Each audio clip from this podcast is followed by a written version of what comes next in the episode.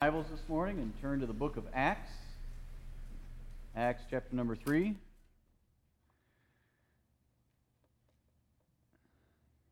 We have been preaching through the book of Acts together, verse by verse, and we are all the way to chapter 3 already. Only like 26 chapters to go, 27, 24, somewhere along there. Uh, but if you recall, Last time we were in the book of Acts in chapter 2, we looked at how the church continued. They continued uh, in the fellowship and in prayers and in doctrine. And, and we looked at all of those things and how we also, uh, in our day and age as a church, can continue in those things. And then picking up in chapter 3, we find the uh, account of Peter healing the lame man at the temple. You know, this is kind of a crazy time to be alive. You know, it is kind of a crazy time to be alive. But Not just with everything going on, but just with the, the shift in culture and the shift in what the general population believes in our country and, and really worldwide that you know now right is wrong and wrong is right and uh, you can't really read the news or watch the nobody watches the news anymore right not in here can't really read the news anymore without having to consider the source. It used to be uh, that uh, you could kind of have, you kind of trusted a news anchor to just deliver the news, not so much uh, spin a narrative. But now you can't, you can't trust the source anymore. And, and now instead of having security and prosperity, it's uncertainty, and nobody trusts anybody anymore, and everybody's pitted against each other, and everybody's taking sides and it's just tempting as a Christian in a day and age like that to throw up your hands and say, let's buy some uh, property somewhere and build a, a fence around it and just wait till Jesus comes. We will, you know, hold the fort, as it were. The fact of the matter is, though, as Christians, we have never been enough on our own. You know, we, we have never had all the answers in and of ourselves. We were never enough on our own. No matter what society the church has found itself surrounded by, our power has never been found in the programs we produce, but rather in the person of Jesus Christ. And even in times like these, we have to, turn, to determine, as we looked at last time, to move forward and to continue, not in our own strength, but in the limitless power that God supplies. And we have picked up here in Acts chapter 3, and we're going to read together verses 1 through 12, and then we'll examine uh, this passage together. It says in chapter 3, verse 1, it says, Now Peter and John went up together into the temple at the hour of prayer, being the ninth hour. And a certain man, lame from his mother's womb, was carried whom they laid daily at the gate of the temple, which is called Beautiful, to ask alms of them that entered into the temple, who, seeing Peter and John about to go into the temple, asked an alms. And Peter, fastening his eyes upon him with John, said, Look on us. And he gave heed unto them, expecting to receive something of them. Then Peter said, Silver and gold have I none, but such as I have give I thee. In the name of Jesus Christ of Nazareth, rise up and walk. And he took him by the right hand and lifted him up. And immediately his feet and ankle bones received strength. And he, leaping up, stood and walked and entered with them into the temple, walking and leaping and praising God. And all the people saw him walking and praising God, and they knew that it was he which sat for alms at the beautiful gate of the temple. And they were filled with wonder and amazement at that which had happened unto him. And as the lame man which was healed held Peter and John, all the people ran together unto them into the porch that is called Solomon's, greatly wondering. And when Peter saw it, he answered unto the people, Ye men of Israel, why marvel ye at this? Or why look ye so earnestly on us, as though by our own power or holiness we made this man to walk? Just a few years ago, Hurricane Laura made landfall in Cameron, Louisiana. That was 2020. What's interesting about that particular storm, or what I found interesting about it, is that you all here in Houston lost power some 200 miles away. The cause for those outages was damaged infrastructure of the utility company. There were several key power lines that were damaged, and drastic measures had to be taken to ensure that the entire grid wouldn't go down. And so they directed power away from the damaged areas, which produced blackouts here in Texas. It's a weakness that's been uncovered before, but not quite resolved yet. Because of a damaged system, hundreds of thousands went without power hundreds of miles away. There's a power that is far more vital to us than that which the utility companies provide. We kind of notice when the power goes out these days, don't we?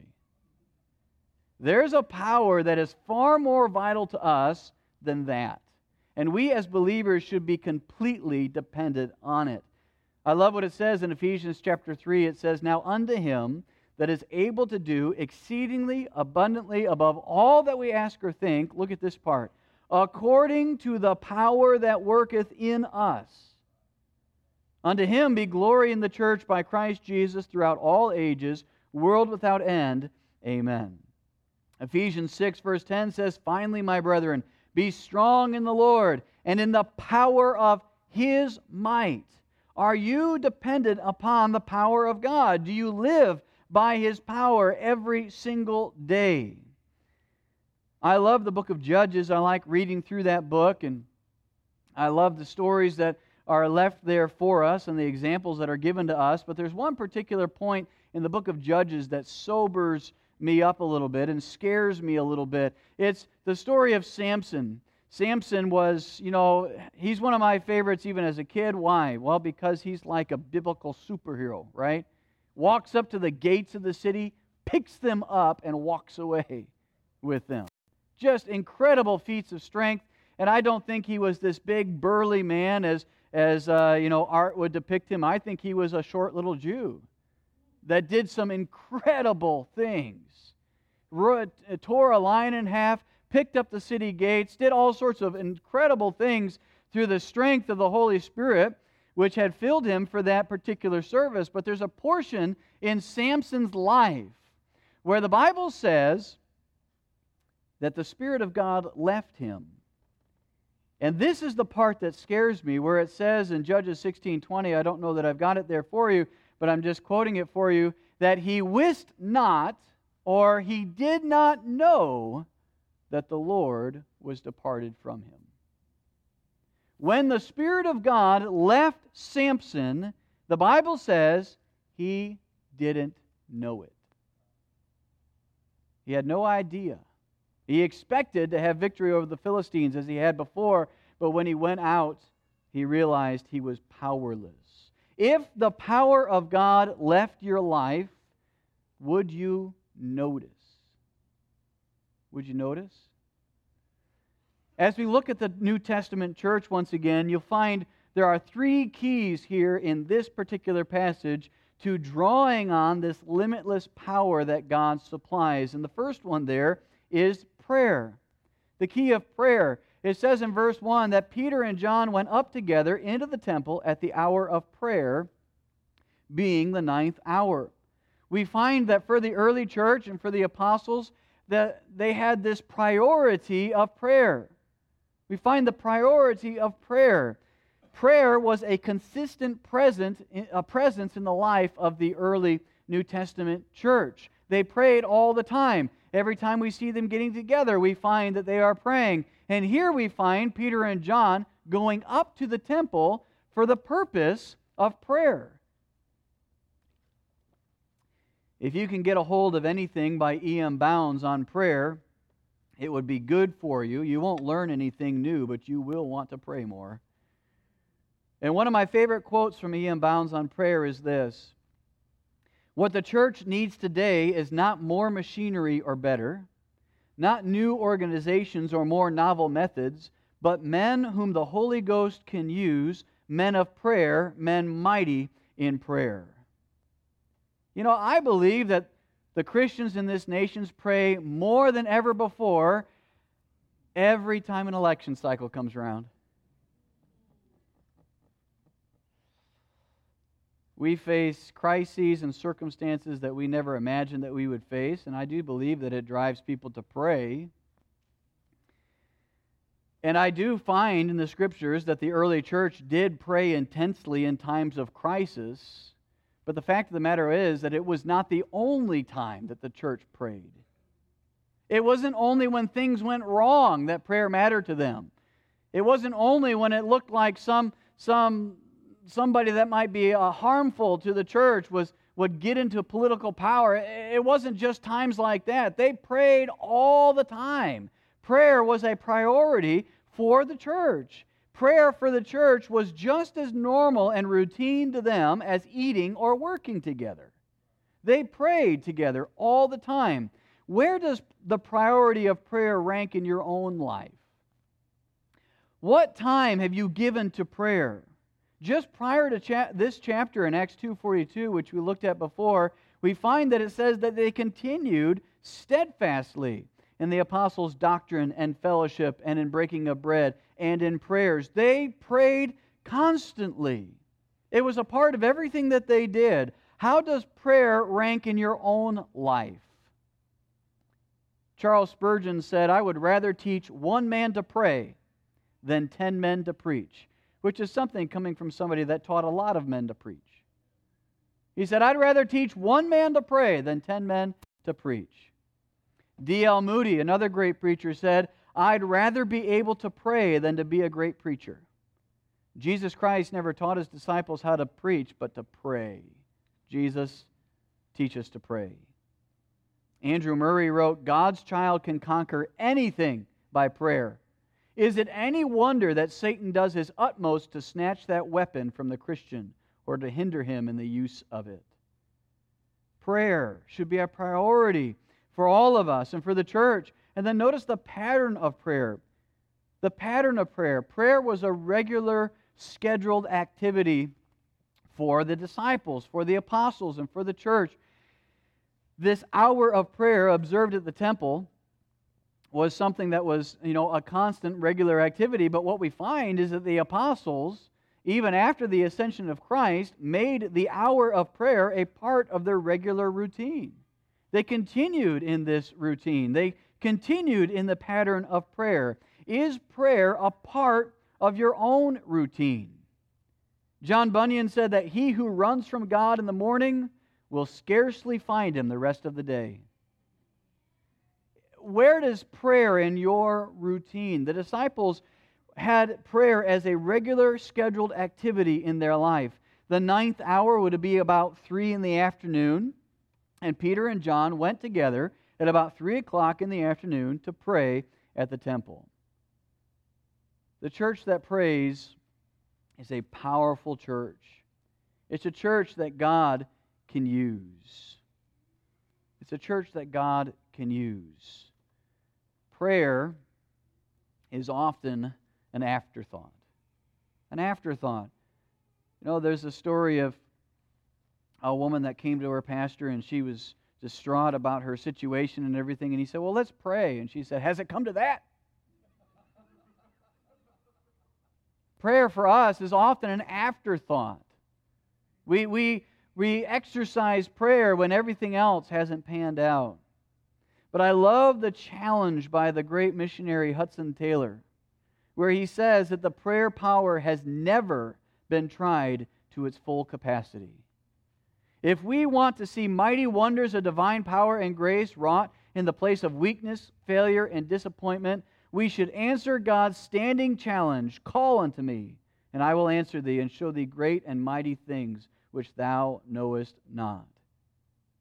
The prayer power has never been tried to its full capacity. We could always pray more.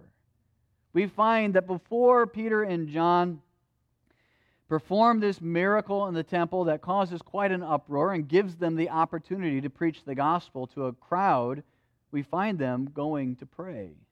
That's why they were there in the first place. The key to prayer. What about the power line of prayer in your life? Is the power line of prayer in your life something that you use, that you tap into, that is functioning, or, or could that particular portion of your grid be down? the key of prayer. And then notice their purpose, the key of purpose. Peter and John understood that as followers of Christ, they had a purpose to fulfill. And we see that in the way that they respond to this beggar. It says in verses 2 through 6 And a certain man, lame from his mother's womb, was carried, whom they laid daily at the gate of the temple, which is called Beautiful, to ask alms of them that entered into the temple, who, seeing Peter and John about to go into the temple, asked an alms. And Peter, fastening his eyes upon him with John, said, Look on us. And he gave heed unto them, expecting to receive something of them. Then Peter said, Silver and gold I none, but such as I have give I thee. In the name of Jesus Christ of Nazareth, rise up and walk. We see in the way they responded to this beggar that they understood their purpose as followers of Jesus Christ. And we see that, first of all, in that they saw the needs of others. The the follower of Jesus Christ is someone who is seeing the needs of others. Seeing the needs of others. You know what's interesting about the fact that there is a lame man at the temple? Is it points out for us in this passage that he was placed there every day. Every day they carried him and put him at this particular gate. Since he was born, he had been lame. And it was the routine that every day he was by this gate at the temple in Jerusalem. Apparently, not every lame man in Jerusalem was healed by Jesus. This man remained lame. Jesus' timing is always perfect. Jesus tells us that there is a purpose and an end to our suffering. And Jesus left this man unhealed, which enabled him to be a testimony to the ministry and the message of the apostles. This man went unhealed by Christ, even though Jesus visited the temple many times while he walked the earth. And the apostles healed him, and it gave them an opportunity to preach the gospel. But what I love about Peter is Peter saw the man's need. He the Bible says he fastened his eyes on him. It indicates a strong focus. Peter looked directly at this man, looked in his eyes, and focused on this individual. I think that oftentimes as Christians, maybe, maybe many times as Christians, that we get so busy and so occupied, even in our worship, that we fail to notice the needs of others. Peter and John were on their way to the temple to pray. They had a purpose for being there. They were going together as two apostles to pray at the temple. But as they're walking into the temple, they see this beggar and they focus on him. They were on their way to the temple to worship, to pray together. But they didn't let that get in the way of meeting the needs of somebody else. I think a lot of times in the American church, we come together, we rush into church on a Sunday morning, we sit down in our favorite pew, we listen to the preaching, we eat our lunch, we go home, and we forget what the Bible says. How does the Bible say that we are to fulfill the law of Christ? Galatians 6 2. Bear ye one another's burdens, and thus fulfill the law of Christ. That means that when we come together as a church family, our concern, our attention, our time, our effort should go beyond ourselves, should go beyond our families, and extend to others. This is the message of Philippians chapter 2, where it says in verses 3 through 7 Let nothing be done through strife or vainglory, but in lowliness of mind. Let each esteem other better than themselves. Look not every man on his own things, but every man also on the things of others. That doesn't mean be a busybody. That means don't be so focused on yourself and your own life and your own problems and your own needs and your own activities and your own busyness that you don't pay attention to anyone else around you. We as Christians are to esteem others, give others a higher place in our minds than ourselves. And when we come together as a church, we should be looking for opportunities to bear someone else's burden and fulfill the law of Christ. Why? Because our example is Christ. Let this mind be in you, which was also in Christ Jesus, who, being in the form of God, thought it not robbery to be equal with God, but made himself of no reputation, and took upon him the form of a servant, and was made in the likeness of men. He came not to be ministered unto, but to minister, and to give his life as a ransom for many. We come together not to be ministered unto, but to minister, and to give our lives for one another. Colonel Sanders, I think you all know who that is. Colonel Sanders of Kentucky Fried Chicken was on an airplane. There was a baby on that airplane who would not stop screaming. No matter what the mother or the flight attendant tried to do, they tried every trick in the book. And finally, Colonel Sanders got up and asked if he could hold the baby. He gently rocked the little baby to sleep. And later, as they were deboarding, one of the passengers tapped Colonel Sanders on the so- shoulder and said, We sure appreciate what you did for us. And Colonel Sanders said, I didn't do it for you, I did it for the baby.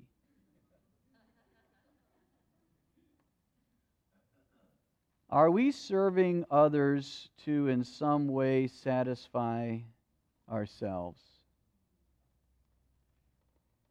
Think about your own life, your own part in the ministry.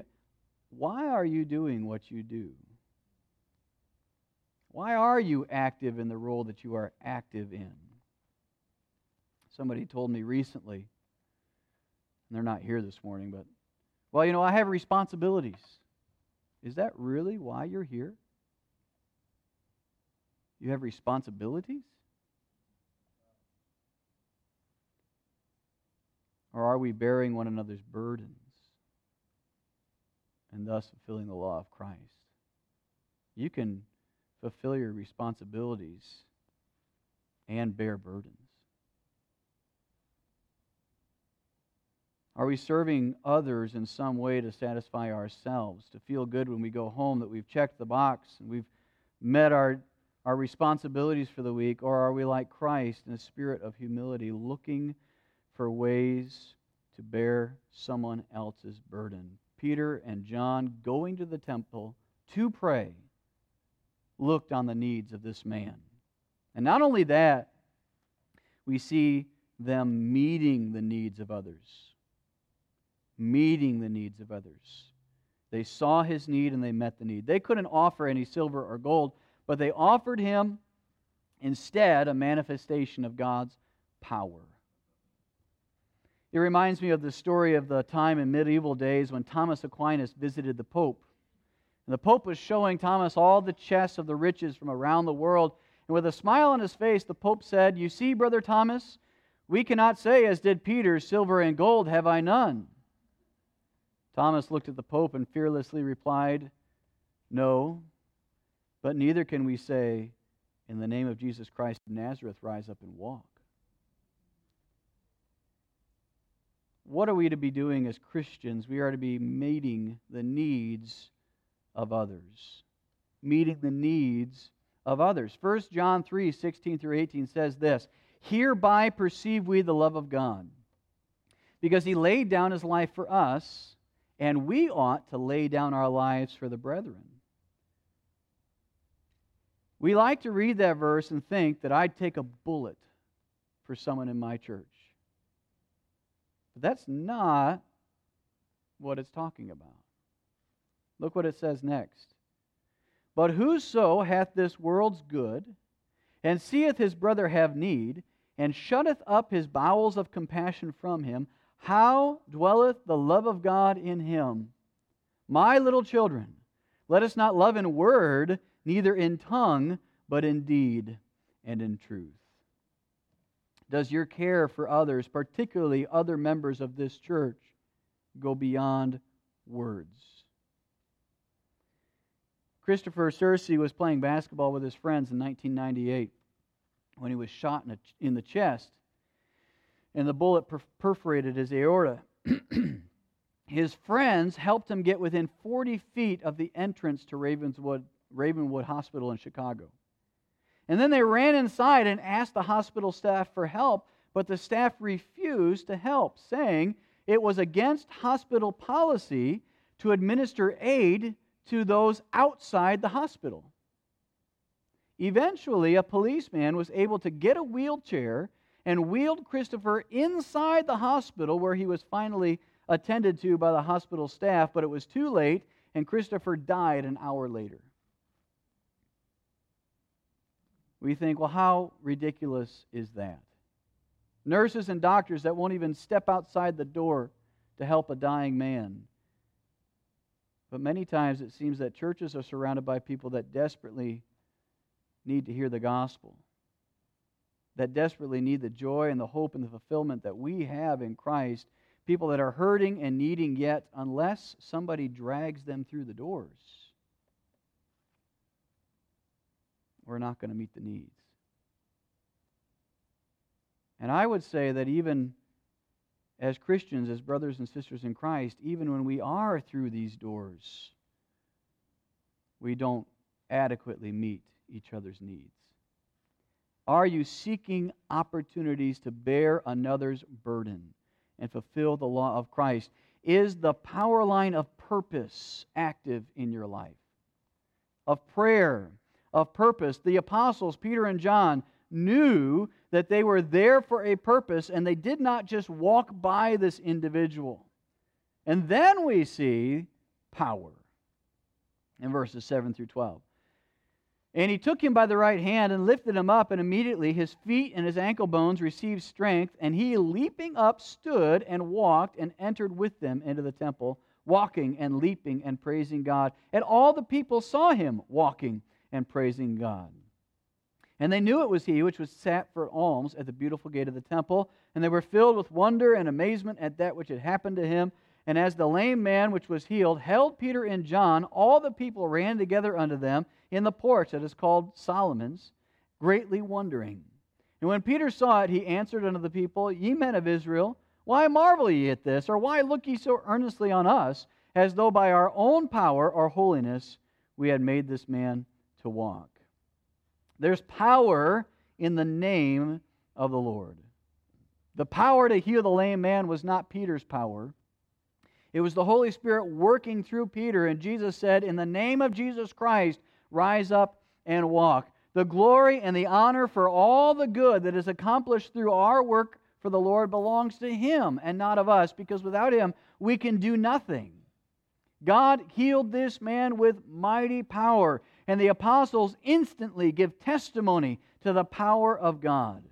2 Corinthians 4 7 says that we have this treasure in earthen vessels that the excellency of the power may be of God and not on us. When we focus as Christians on bringing glory to His name, we realize who it is we're working for. Everything we do, all that we are, should be to please our Savior, Jesus Christ, and His name.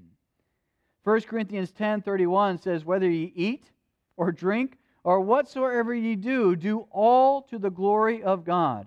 And immediately the apostles give the glory back to God. They heal this man in the name of Christ. Do your actions bring glory to God the Father? Does his power work in you and through you to those that are around you? There's power in the name of the Lord. There's power in praising the Lord. What happens here is that this man that was healed, as he was walking and leaping and praising God, this man's personal testimony became a really effective witnessing tool. Never be afraid to use your own personal testimony as a tool to witness to others. I had a, a pastor who always would say, No one can argue with your testimony. the fact that God has changed the lives of others is a powerful example that can stir interest in the gospel.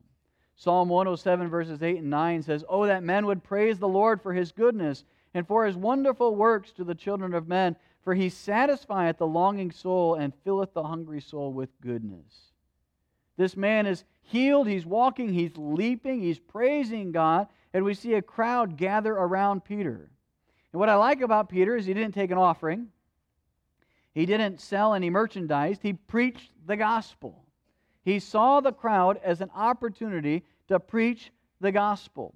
And when God uses you to accomplish something incredible, remember where the power came from and focus the glory and the praise and the, and the attention back to Him. In 1971, the eyes of millions of Americans were upon the Apollo 15 mission. Astronauts David Scott and James Irwin landed on the moon and spent 18 of their 66 hours outside the spacecraft. They covered over 17 miles of the surface in a vehicle people dubbed the moon buggy. And upon coming back to earth, James Irwin, who is or was a professed Christian believer, declared, As I was returning, I realized that I am not a celebrity, but a servant.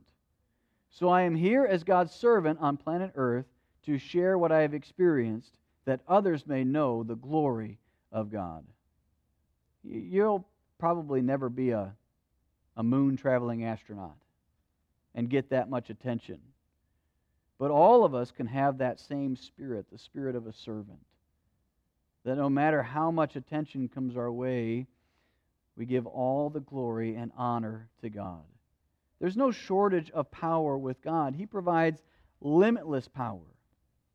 Sometimes it seems like the world around us has all the power, all the authority, all of the influence. False teachers have an imitation of power. Revelation 13 even tells us that the Antichrist will have great power, incredible things. But the Bible preaches and teaches that Jesus has all the power. Matthew 28, Jesus came and said, All power is given unto me in heaven and earth. Go ye therefore, in light of that, teaching all nations, baptizing them in the name of the Father and of the Son and of the Holy Ghost, teaching them to observe all things whatsoever I have commanded you. And lo, I am with you always, even unto the end of the world. Amen. Christ has all the power, limitless power.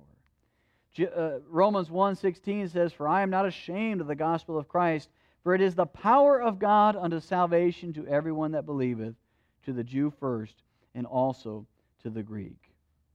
What power drives and motivates you exactly? Are you tapped into the limitless power that God supplies through prayer, through understanding that as a Christian, you're not here for yourself, you're here for a purpose? You have a purpose to fulfill. And part of that purpose is to bring glory and honor to the Lord. We can do many things in our own strength, but through God we have the power to do impossible things. Are you drawing on that power every single day? Or are we like Samson, who, if that power was gone, we wouldn't even notice? We wouldn't even notice. Why is our walk with God sometimes a crawl?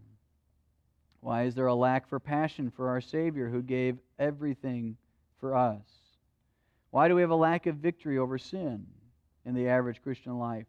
Why the lack of power to shake this world for Christ as the early Christians did? Billy Sunday said, He that is a stranger to prayer is a stranger to power. Is the power line in good repair in your life? Why is it? Why is it? Do I does the church seem powerless? Does the church seem ineffective? Why is it? Well, maybe, just maybe, the grid's down. The power is available, but only if we're willing to tap into it and be yielded to it Let's bow our heads and close our eyes for our time of invitation. I don't know how the Lord has spoken to you in particular this morning, but I trust that He has. We want to give you an opportunity to pray and respond to Him.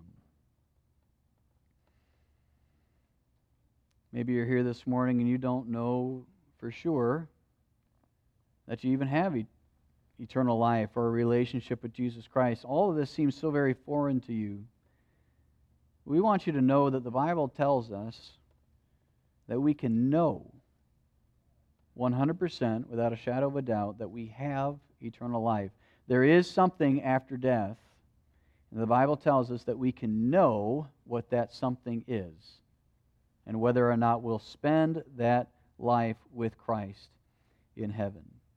Do you know for sure that you have eternal life? If you don't, we would love to take a Bible and show you from the Bible how you can know that. We'd love to answer any questions that you might have about these things. But however God is working in your heart and leading you, you do business with Him as the piano plays, and in a moment, we'll sing together.